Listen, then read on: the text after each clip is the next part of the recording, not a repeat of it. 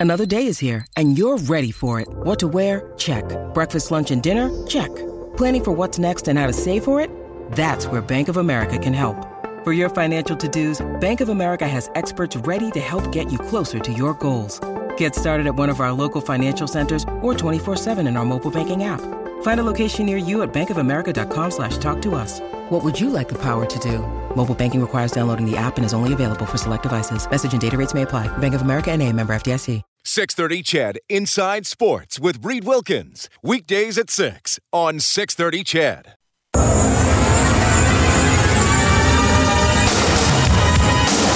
At center ice, it's Connor McDavid. He's got Darrell Walker, and he's got some room down the sidelines. McDavid to Eberle, dishes off one timer To the 30, 20, 10, 5. Score! Touchdown, Eskimos!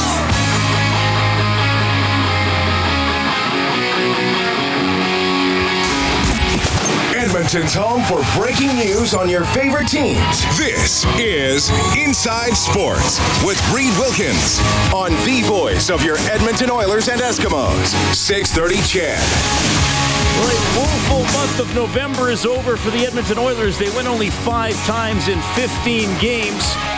December begins tomorrow for them with a game against the Winnipeg Jets. We'll have it for you on 6:30 Ched, 4:30 for the face-off show, 6 o'clock for the drop of the puck. Plenty of hockey talk tonight, and you will hear from the Grey Cup MVP from one of the most unlikely Grey Cups ever.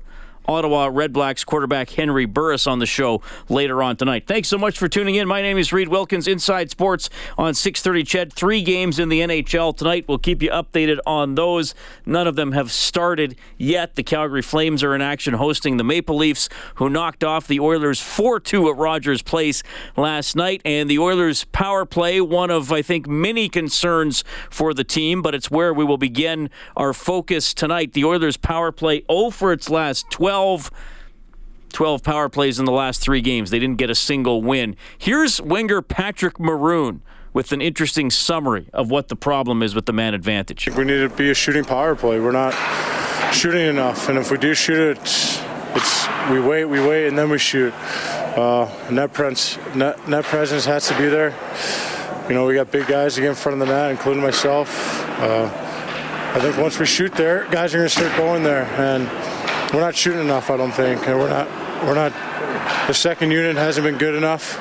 You know, we're supposed to pick up the first unit, and we haven't been good enough either. So uh, we just need to get back to just back to the basics, is which is shooting the puck, and hopefully one goes off the guys in the front spot or stick, whatever we can, because uh, we need it. The second unit needs to be a lot sharper. We can't always rely on the first unit. Well, I think both units have to be a lot sharper, and I certainly think they need to shoot the puck and do it quickly and try to create a little havoc in front of the net. To talk about that, pleased to welcome our weekly guest, former NHL goaltender, now with the NHL on Rogers. It's our old buddy Kelly Hrudey. Kelly, welcome back to the show. How are you doing? Fantastic, Reed. You know, uh, my wife and I are just driving to have dinner with our uh, some friends. I have the night off, a rare night off. I've been gone for about 11 days, and we just dropped by. I know some of your uh, listeners will like this. We just dropped by our oldest daughter's place, and her and her husband. Uh, are- it's the first day with their little puppy, so we had to stop by for half an hour and and get uh, acquainted with their their brand new addition to their family, and it was just wonderful seeing this cute little puppy. I hope they have hardwood. yes, they do, my friend. Okay, good. It'll be the, the messes will be a little bit uh, easier to clean. Uh, a bit of a mess here for the Oilers over the last three games, Kelly. And you know, you have always said when you were an NHL goaltender, y- you would talk about anything with the media, but you would never comment on your own team's power play because you know you weren't a part of that. But but as a commentator and as a former goaltender, uh, I'm always eager to get your reaction. And uh, to me, Patrick Maroon said it best. They have to be a shooting power play. They're spending too much time passing the puck and waiting. And I'm just wondering, as a as a former goaltender, what a, a, a problems a shooting power play where you never knew when or where it was coming from. What kind of problems that presented? Well, lots of thoughts with what you're talking about. So, um, I always had lots of opinions about the power play. I just never shared it with my teammates about what we were doing because, like you said, I wasn't a part of it, and I didn't want to be disruptive or come across as though I was a know-it-all or anything. Uh, but a shooting power play, you know, this game has changed so much in the last hundred years. But the one thing that will never ever change, I don't think, is that you have to shoot often on the power play. And exactly what Maroon was saying, you need guys in front, you need guys that are, have the ability on the point to get pucks through, all these different things. But it's a very, very simple power, power play. I've always said when you're struggling, let's just get pucks back to the point and find ways to get uh, guys traffic in front and then the pucks through. And the other thing is, and I know you mentioned this in your text to me earlier in the day, it's extremely important if uh, on your power play you have two things. You have one guy that has an absolute uh, hammer, so he can drill it like a Weber or somebody similar to that. And you need a dangerous one-timer or multiple one-timers. And if you don't set up that way, it makes the goaltender's job really, really simple because the number one thing I worry about from a goaltender's perspective, I always worry about the guy with the big shot. So that's number one. Number two, and I'd always work on this game day skates with Rob Blake and other guys like that. I would uh, get a feel for one timers because that, of course, is uh, maybe one of the most dangerous plays on a power play. So those sorts of things. I don't really worry that much about the Oilers' power play struggling though because they're all smart guys. They've had success on it it, it just it comes and goes sometimes. And what I've always thought is that oftentimes when it starts to struggle, then you try and get too fancy. And I've always said this about uh, my teammates uh, in in uh, Los Angeles. Unfortunately, when we started to struggle, everybody thought they were Wayne Gretzky, and they were going to make the the high risk pass all the time, as opposed to just getting pucks to the point and putting shots at the net. Well, you raise some great points. I mean, my argument is uh, the Oilers, at least this season, it's probably the next thing on Peter Chiarelli's shopping list. They're not going to get a hammer from the point. Uh, or, I mean, unless a Darnell Nurse blossoms into that, I don't, I don't know yeah. if he will. Um, but certainly, they, they've shown a very lack of willingness to one time the puck. And I mean, I, it's just frustrating to see the puck get moved around, and they're almost slowing it down too. And if, if you're the Leafs last night or Arizona the previous two games, you're just kind of like, okay, well, I'll just go over there and uh, okay, he yeah. can pass. I'll I'll give them all these easy passes around the outside, but the actual lanes to the net are, are easy to seal off. And, and I guess you can do that if you don't think that anybody's ever going to all of a sudden just whip it at the net, whether it's a slap one timer or a quick stop and almost a shot pass to put it down low. Well, and the other thing uh, that uh, I just thought of that uh, when you think of the great power plays, they give themselves so many options, uh, and the one that I really think is uh, makes it really dangerous for, again, from a goaltender's opinion, uh, that when you work it up high to the points and then you decide to go maybe to the half wall and then work it down low, um, it's really important, uh, in my opinion, for the guy that's down by the goal line. He has to be on or above the goal line. He can't be below it. Sometimes you get away with it, but just from again thinking about it from a goalie's perspective and who's dangerous, if if the player that gets the puck down low is above the goal line, then he's dangerous to me. But if he's below the goal line, and especially if the puck is below the goal line, then I rule him out of the equation. He's no longer a, a factor to me. Now, the people in front of the goal line are the other four guys on the power play, but it's like he takes himself out of the play. And, and uh, immediately I think of a guy like Corey Perry, why he's always been so effective on the power play. Like he and Getzlaf worked that play so well but virtually every single time Perry gets the puck, he's above the goal line. So the goaltender has to respect him so much, and Perry's so good at knowing when to drive to the front of the net and create that sort of havoc. But if you don't have that, I've always found most power plays to be uh, less dangerous also. Kelly Hrudey joining us inside sports on 630 CHED. It's 614. You know, it's interesting, Kelly, the, the power play units today, and, and I will let our listeners know they can get more on some things that were said today by going to 630ched.com slash Oilers. Um, they changed things around a little bit. Klefbom, Nugent Hopkins, Eberle Maroon, and Caggiula were together.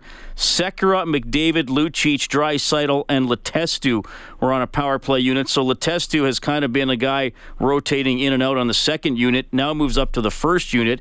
He got put in there last night. He did try a couple slappers from the off wing. And I, I guess the thing that I look at there as an observer, Kelly, is I say to myself, and, and look, pe- people know I've I've made no secret of the fact that I've known Mark since he was playing junior B hockey in St. Paul. So I've I've followed his yeah. career, and but I'm also thinking to myself, why does the fourth line center have to be the guy that is getting put on the power play to actually take a one timer and try to execute? What they're wanting to execute. I mean, we talk, we, we use this cliche all the time. Well, send a message to this guy, send a message to the player. I mean, to me, that should send a message to some of the forwards that are clearly higher paid and more prolific scorers than Mark Letestu. That the coach is saying, "I'm going to put this guy on the power play because at least he will do what I'm telling you guys to do." And he'll keep it really simple. So. I would agree with you. They've gotten a lot of mileage uh, from Letestu. There's no question about it. And I just like the idea that you just really dummy it down, make it simple. And I'm not saying that he's a, a, a dumb player. It's just a, he plays a really solid, simple game. Uh, the other thing is uh, when you when you go to what's happening. I'm not sure if you uh, watched Bob Nicholson on Hockey Central today, and he was on with the gang and he yep. was talking about some of the players, and he was talking about how they need more from uh, Nugent Hopkins and Eberle's really uh, uh, gripping the stick tightly right now. So you've got to try and help those guys go through this situation also. And sometimes it is that spark. You look at uh, the Calgary Flames a couple nights ago there on Long Island, and they started the first two games or first two periods with Sean Monahan on the fourth line, and that's quite a message to send. And what do they do? They put him back on the first line in the third period, and he scored a goal, which he hadn't done in ages. And so maybe that's kind of the message. Hey, I, I'm going to take away some of your your time where you can get your cookies, and we're going to go with somebody else that uh, that that deserves a chance as much as you do. So there's always signals being sent. I was always fascinated, and Reed, I, I know that you like hearing Al Arbour stories, and, and yep. I love sharing them. I was always fascinated with uh, Al Arbour when our power play would struggle, and it wasn't often because they were dynamic and they had some of the world or best players in the world on it. But then we wouldn't use defenders, so they would be five guys scoring usually on me. It wasn't Billy Smith or anybody else they had to face. They had to face the young guys so they could light it up. And man alive, did those guys get confidence because they're whipping it around now and they're they're uh, they feel good about themselves. Al was always on them about doing the right thing. He didn't allow allow them to get too fancy though, and so I think that you look at all. It, a lot of it is psyche too for those great players. They need to feel they need rewards to feel really good about themselves, and if they're not getting it, surprisingly enough, uh, it turns quickly, and they can lose a lot of confidence fast. Well, and it's been so up and down for the Oilers. That's the one thing that worries me a, a, a, little bit. Uh, I mean, they seem like a more confident and composed crew. Even three weeks ago, they got through, or a couple weeks ago, they got through that five game losing streak and bounced yeah. back. And, and now you worry a little bit because it is so tight. I mean, I know they're, what, a point out of first, but they're all, all of a sudden only four points ahead of Calgary. And the Flames you know, didn't start the season very well, so it is evening out uh, a little bit for sure. Kelly, uh, enjoy your night off and enjoy getting to know the new puppy for sure. We'll we'll have to do weekly updates on that. And uh, thanks for your insight on the man advantage. Really appreciate it. Okay, Reed, have a great show, bud. That's Kelly Hrudey checking in tonight, former NHL goaltender with the Sharks, Kings, and Islanders, and now an analyst with the NHL on Rogers. Uh, the last three games, yeah, yeah I mean, the, I don't want to beat the power play to death because I think there are other issues. The, the, and Rob often says this when we do overtime open line. He, he, Rob doesn't get too hung up on the power play percentage or the ranking. I mean, certainly it's it's relevant, but a lot of times you look at a power play that's eighth and one that's 14th, there might be less than a one percent difference. But he often talks about when the goals are scored. Well, let's take a look at what's happened over the last three games. The Oilers have a power play in overtime in Arizona. Clearly, you score, you win the game. Uh, they have some power plays against Arizona uh, on Sunday that could have tied the game. They were down one nothing most of the game, right? Could couldn't pull. They eventually did pull even. wasn't on a power play goal. They lost, and then last night. A, a, really an awful second period against the Toronto Maple Leafs, but they had a one minute and five second five on three when they're down three one not only do you not score on the, that opportunity, the Leafs get a goal right after they kill it off. We have a little bit of open line time before uh, Sean Bell, former Edmonton Oilers defenseman, now NAIT assistant coach, is going to join us in studio. Henry Burris and Kevin Karius coming up in the second hour of the show. 780-496-0063. You can text 630 630 Inside Sports on Ched.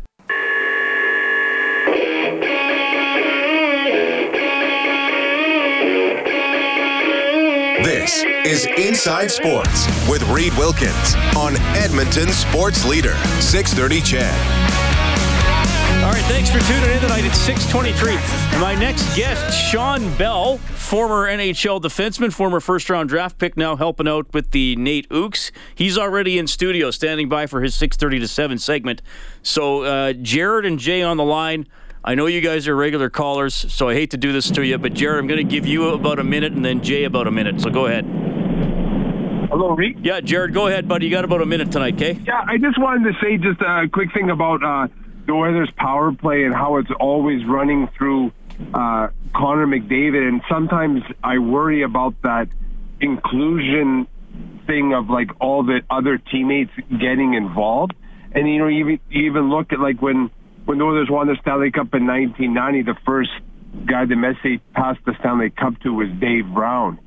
And I just worry that everything is so focused on Connor McDavid that teammates could don't feel as included. They just expect him that, you know, he's going to bring him back. The power play is going to run through him. And that it kind of can almost like break down that team atmosphere when there's so much focus on one guy. Well, I hope not. I mean, if I was on a power play with Connor McDavid, I'd be, I'd, I'd talk to him every morning and I'd say, Connor, where do you want me to stand? And if you move to this position, where do you want me to move to? Because I, I'd, I'd want to score some goals. So I hope not, Jared. Thanks for calling, okay, buddy? Okay, bye. All right, and we also have Jay on Thanks the line. ta- Hi, Jay. Yeah, thanks for taking my call. Yeah, hi. Just my my two cents, uh, my sentiment. At the beginning of the year, I never thought that they would stay, you know, as, as high as they were. I thought they would come uh, come down a bit from the mountain. Uh, they've come down a little further. The the last week for me has been a real telltale of. Uh, I think that, like, for, my my opinion is by the end of the year, I, I think it's a 50-50 whether they make the playoffs. When you can't beat uh, Arizona twice, when you can't beat Toronto, the worry for me is it speaks to kind of an overall lack of discipline, some of that old Oiler garbage creeping, you know, back in. And I just, I don't know, like you can't, you can't win out of one of one or two out of three games there, and you know, just left me kind of feeling like, oh, I don't know, I don't, I'm not sure these guys are actually what I thought they were, and. uh I have a feeling we'll get to the end of the year and, and they'll be on the cusp of the playoffs one way or another. But they're, they're not as good as I was thinking they were going to be this year, at least not as uh, what I thought early on. Yeah, Just thanks. your take on it, Reed. Yeah, I'll put you on hold here, Jay. I, I think that's a fair comment. I, I mean, before the season, I, I thought they'd win 38 games and probably miss the playoffs. I, I'm, I'm still a little more optimistic about their playoff chances because no one has really taken charge of the division yet, though there are some signs that Anaheim and San Jose are doing a little better. And, and quite frankly, Calgary's coming on, but they got to pass a lot of teams. Uh, I mean, Rob Brown said last night that he thinks the Oilers are an average team. Then they, they played above average in October and they played below average in November, and now they kind of have an, an, an average record. I, I did think, I'll say this to Jay and everybody else. Last night was the first time I thought to myself, oh my God, this looks like a Dallas Eakins year team. And I didn't like that feeling and that, and that observation. Um, so now, I mean, look, every game's going to be a test can they recover tomorrow against the Winnipeg Jets? And I didn't like I, I, didn't like the fact that they didn't try to establish too much against Toronto.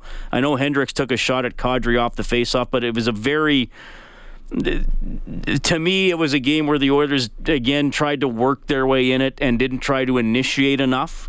And we've seen them have that problem at other times this year. We've seen games where they haven't. We've seen games where they've come out and taken control. They didn't do enough to do that last night. Sean Bell played in the NHL. He'll give us his thoughts. He'll tell us what he's doing right now at NAIT. It's Inside Sports on 630 CHED.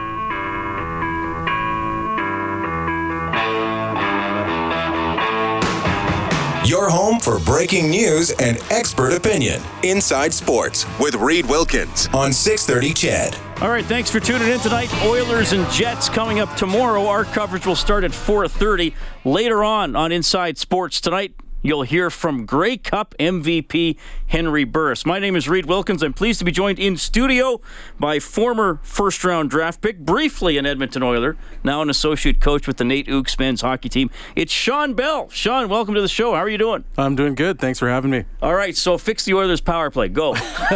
uh, give Connor McDavid the puck, get open.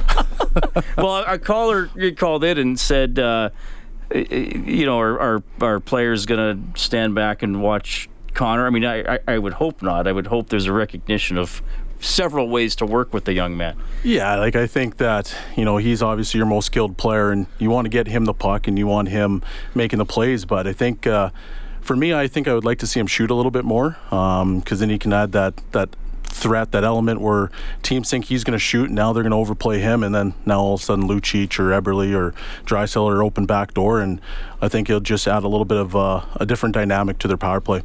Well, Patrick Maroon today talked about that they they need to be a shooting power play. And I mean, I, I know the the whole joke is, you know, fans will go to a game and yell shoot on the power play, and all us media guys will be like, you know, pretty sure the players got it under control. But it's it's to me, it's also how quick the shots get off and just I mean there there are very few times over these last 3 games and a lot of other dry spells this season where the Oilers have made the penalty killers look disorganized and uncomfortable. You know what I mean? Yeah, like they move the puck pretty well out there. Um, and when you let the puck do the work, it's hard for a penalty killer to get in, in the shooting lanes. Um, that's, I mean, for when we teach our guys, it's make sure you're in the shooting lanes first, and then you can start to fan out. But if the puck is moving faster than you can move, uh, it's hard to defend that. So the Oilers have been doing a good job of that, but I think they just got to get more pucks on net. Does it? Does it? Does I mean? Does it have to be? Because I had Kelly Hrudey on, and he said, you know, he, as a goaltender, he hated knowing that there was a guy with a hammer from the point. And I've, I've always argued with this year's Oilers, like they're they're not going to get that. Maybe that's the next thing they acquire, but I don't think they're going to get it in season. So I mean, from your experience, um, like does a really successful power play need that huge shot to worry the defense, or?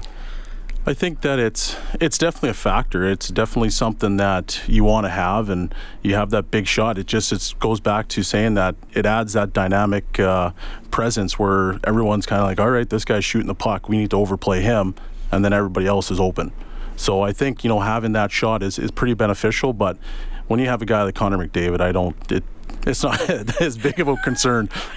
So if he says, so you would say he needs to start firing away a little bit from the off wing. Yeah, I would absolutely say that. And then guys cheat out on him, and then everything else potentially opens up. Yeah, because guys are going to start overplaying all the other guys because they know he's going to pass the puck right now. And, you know, if he starts walking in and shooting, well, now somebody's got to pay a little bit more attention to him. And then there's obviously that one extra guy somewhere that's going to be wide open. Yeah.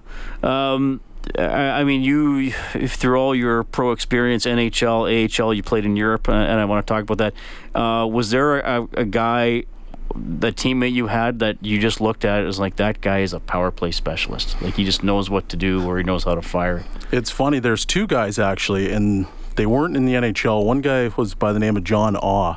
He was up briefly with me in Houston um, when that was Minnesota's farm team, and I think he clocked in at about 109 miles an hour. And his shot, like he could get that thing off from anywhere, but if it hit the net, it was in. If it didn't, which was more times than not, uh, you know, it kind of just rang off the backboards. But I mean, he was a guy that, you know, a lot of teams feared. Um, and then there's a guy, Magnus Nygren, when I played in Färjestad, and his shot was uh, was very accurate and it was very hard as well. And I think when we came over and played the HL All Stars a few years back, uh, he clocked in at about 107. So he has a big shot from the point as well. So both slap shot guys then. Oh yeah, that every could, time that could just rip it. Sean Bell joining us inside sports on uh, 6:30. CHED, obviously you're busy with NAIT, and I want to talk about that. But are you are you watching a lot of uh, NHL, a lot of Oilers? Yeah, we got some time off now, so I've been watching a lot more games. Um, you know, it's it's nice to be able to just sit, sit on my couch and watch some games um, and not try to critique everything.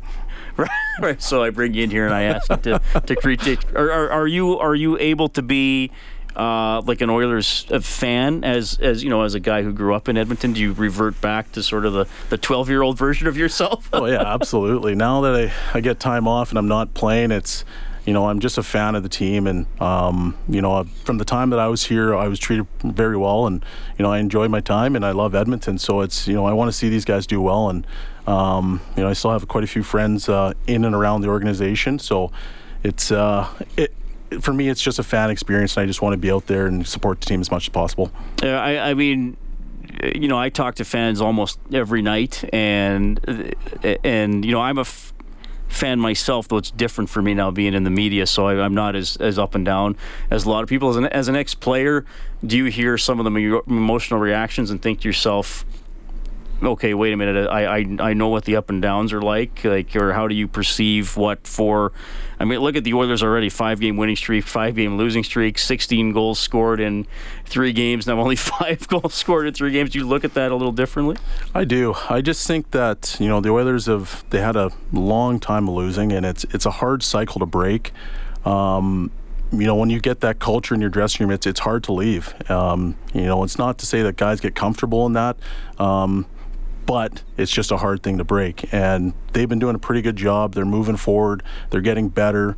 Um, you see it uh, in every statistic that they have. They, they are getting better. So you know it's a work in progress, and I and I think the Oilers will be uh, fine in the end. I'm glad you brought up culture because I've often said to people who will call in, especially I mean, it's, this year's different because I think the team is average, as I've said. But you know, the first year I did the games, they started four fifteen and two. Like the season's over for a playoff spot a quarter of the way in.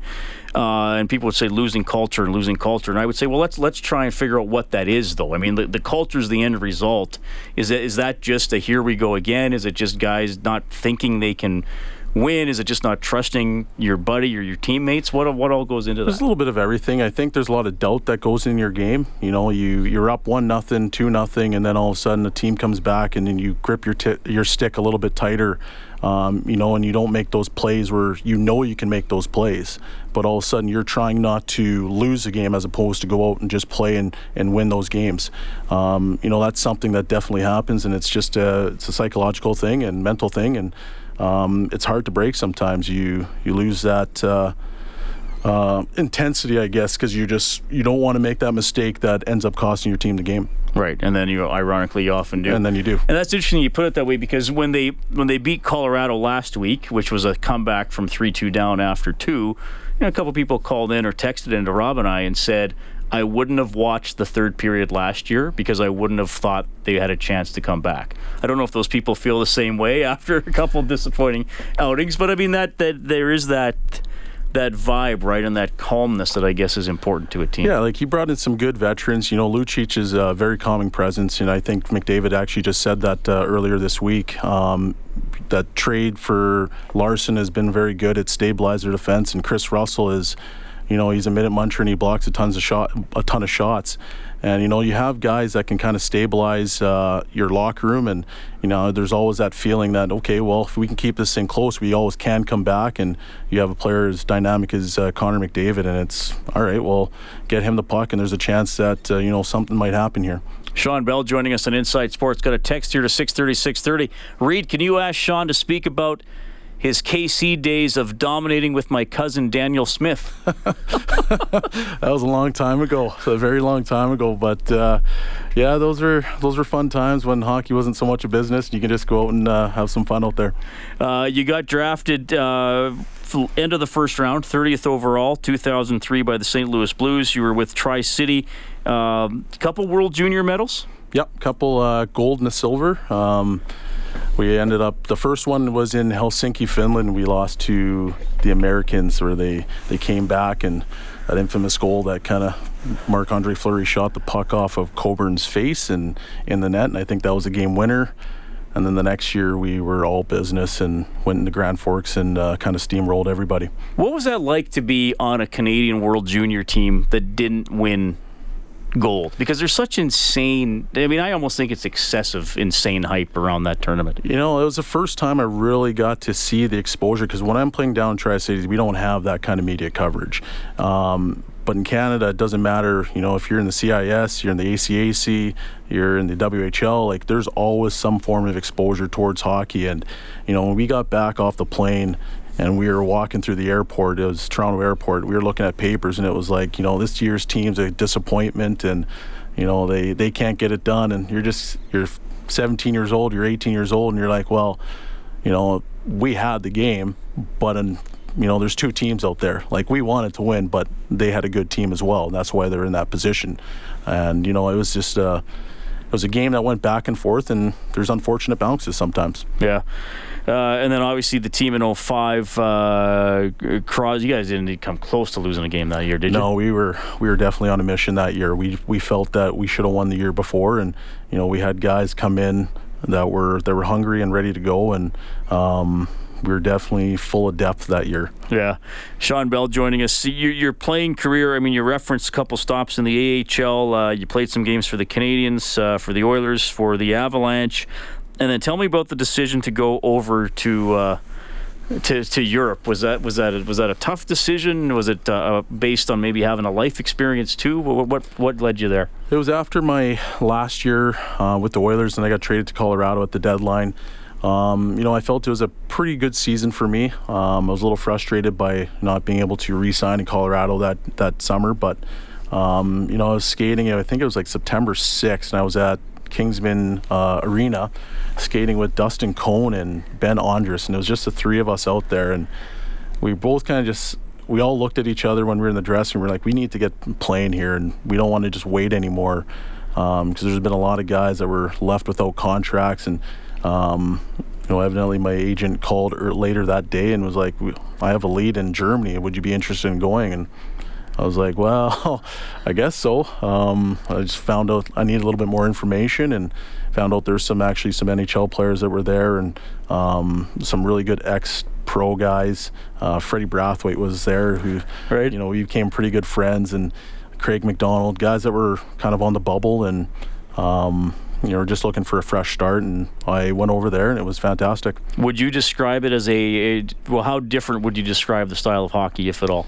You know, the ice is bigger, so you have more room to maneuver, um, more skill.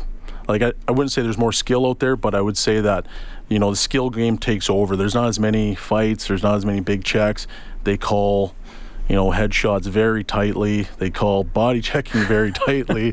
so they you just go out and play and you try to let your skill uh, do the talking for you.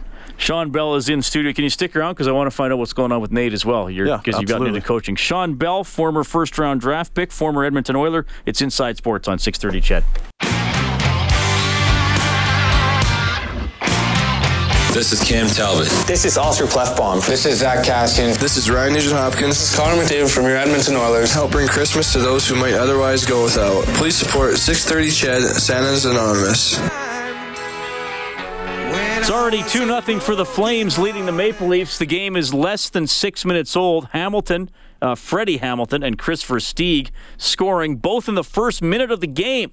Also, the Islanders lead the Penguins 1 0. That is after one. Still to come, the Sharks meet the Kings. Your scoreboard courtesy of Crystal Glass. For all your glass needs, visit crystalglass.ca. Former NHL defenseman, former first round draft pick Sean Bell is in studio. Sean, uh, thanks for catching up, and uh, uh, we'll have to do this again some night, but let's talk about what you're doing now and uh, associate coach with the NAIT men's team? Yep, that's correct. Uh, now with uh, the NAIT Ooks, I was in Sherwood Park for a year uh, after I retired, and you know I had a good time there. And then the the coach that was the previous head coach moved on, and you know asked if I would uh, wanted to come over, and I was like, absolutely.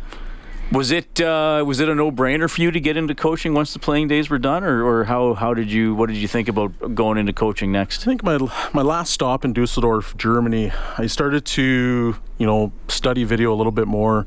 Uh, started to make some plays and try to help out the coaches because they're relatively new to the game. Um, and then I just kind of found out that I enjoyed doing that stuff. And, you know, I've always come back here and tried to help out at Vimy Ridge or whatever hockey school I can. So I think it was just a natural fit for me.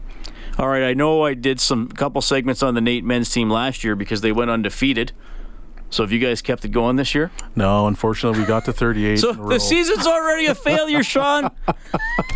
yeah, pretty much. It was actually nice. I was I was hoping we would have lost our first game and then had made That a nobody would be talking yeah, about it, yeah. exactly. But we got to 38, and then we. Uh, we lost to Grant MacEwan, and they played uh, two really good games. Um, they've definitely improved their team from last year. So, uh, you know, our team's got a big target on their back, and we've had 15 new players come through this year. So, um, I think they now understand the challenge and that they are a marked team, and everybody wants to gun for them. What do you like most about coaching?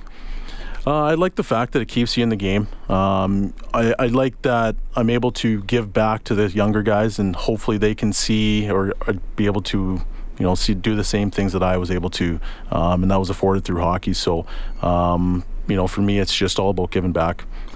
Uh, the ACAC. Uh, I mean, I, I, I mean, I went to NAIT a long time ago, but I used to. We'd go and just do play-by-play that no one would listen to on the NAIT uh, radio station. They had a lot of guys out of the AJHL. Is it still made up of former Junior A guys, or where are the players coming from? Uh, it's mostly uh, junior A guys. There's a few guys on teams that are that have played pro. Uh, Brett Ponich was, I think he's a second rounder with St. Louis. Um, he played for six years and then he decided to uh, quit and come back to school. Uh, a guy on our team, Ty Jaworski, played in the East Coast. So there's a few old pros, mostly AJ, and then you know you can sprinkle in the odd WHL guy. Okay, so a pretty wide age Yeah, range then yeah. too. That must be interesting. It is. It's a different dynamic, and I, I think you want most of your team to be within the same uh, age range so that they can kind of grow together. By that fifth, fourth or fifth year, uh, you have a powerhouse, and that's kind of what happened last year. They just grew together, and they always added piece uh, every single year. Um, so we're kind of in that same model right now, but you know, obviously. You know, Grant Mac's got uh, better funding, and they're really trying to push the pace now. And same with Augustana. And there's a few teams that are really good. Uh, all right, so a bit of a break now for college hockey, obviously, with the semester ending. Yeah, we've got six weeks off. Oh, wow, Uh, just okay. the way with Keyano dropping out last last minute, uh, our bye week uh, ended up being right at this time. So now we don't play until December 28th. Okay. Um, can you give me maybe uh, you can you, you want is there a coach from your minor hockey days you want to give a shout out to that really steered you in the right direction or had an influence on you? Oh, I don't know if I should say anybody because then they'll all be offended if I so don't. all of them. Anybody all you of them were coached. Sean, before you went to junior? You guys were all great. Were you Knights of Columbus all the way? Uh, I was in Mill Woods up until my first year Pee Wee, and then I switched over to KC and didn't look back after that. Uh, what about at the pro level? Was there somebody that really uh, helped you take a step or kept you, You know. I thought uh, Guy Boucher, uh, Tim Ferrago will laugh because I talk about him quite a bit, but Guy Boucher was awesome. I had, uh, I have nothing but good things to say about him. Is, you know, also Rob Daum. I thought he was, uh, I thought he helped me in my first couple of years uh, quite a bit, and unfortunately he got let go in Houston, but uh, he definitely helped me in my first year. he won a few games with U of A, didn't he? Yeah, he did. A nice record there. All right, uh, we started off with Oilers talk. We'll we'll we'll end with an Oilers question here with Sean Bell. Winnipeg tomorrow. You're gonna you're gonna be watching. I mean, we talk a lot about starts of games, starts of games. What do you want to see from the Oilers in the first five minutes? I mean, there's probably things you noticed as a former player that maybe stand out more than to other people. Uh, I think I'd just like to see them set their pace. You know, like not wait because the Oilers have some fast players, and I think that when they're skating and they're moving pucks fast, that they're a hard team to handle. Um, and sometimes they kind of just wait and they, they want to see what the other team's going to do. I would, for me, I would just like to see them get out to a hot start and you know just keep coming in waves. Totally agree. Initiate, right? Absolutely. That's what people always say. You got to have pushback. I always say I prefer push first. Yeah. Just go up there and do it. Exactly. Sean, thanks so much for coming. We're going to do this again. Keep in touch. Oh, and uh, just NAIT Men's Hockey on Twitter. People Yeah. can just look that up. NAIT Men's Hockey on Twitter or the NAIT Ooks on Twitter. Right on. Sean Bell joining us inside sports on 6:30. CHED, we're coming up to the seven o'clock news. Talk a little more Oilers in the uh, second hour of the show. Kevin Karius from Global will make his weekly appearance. Oh, and a uh, young man by the name of Henry Burris will be on the show as well. Apparently, he won some kind of an award. They won some kind of a tournament over the weekend. We'll see what that was all about. 630 CHED Inside Sports with Reid Wilkins. Weekdays at 6 on 630 CHED.